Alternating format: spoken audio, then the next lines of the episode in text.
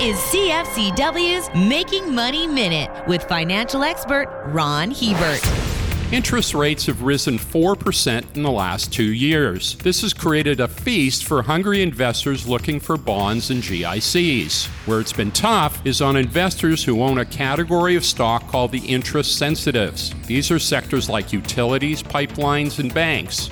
Many of them are down 25% or more in value. These stocks pay out high dividends, and when interest rates rise, investors will often move out of them into GICs or bonds to take advantage of their income and greater safety. Eventually, rates will start to decline, and these stocks will once again have their day in the sun. For more information, listen to our Making Money show hosted by Ron Hebert and Gord Whitehead at letsmakemoney.ca or cfcw.com.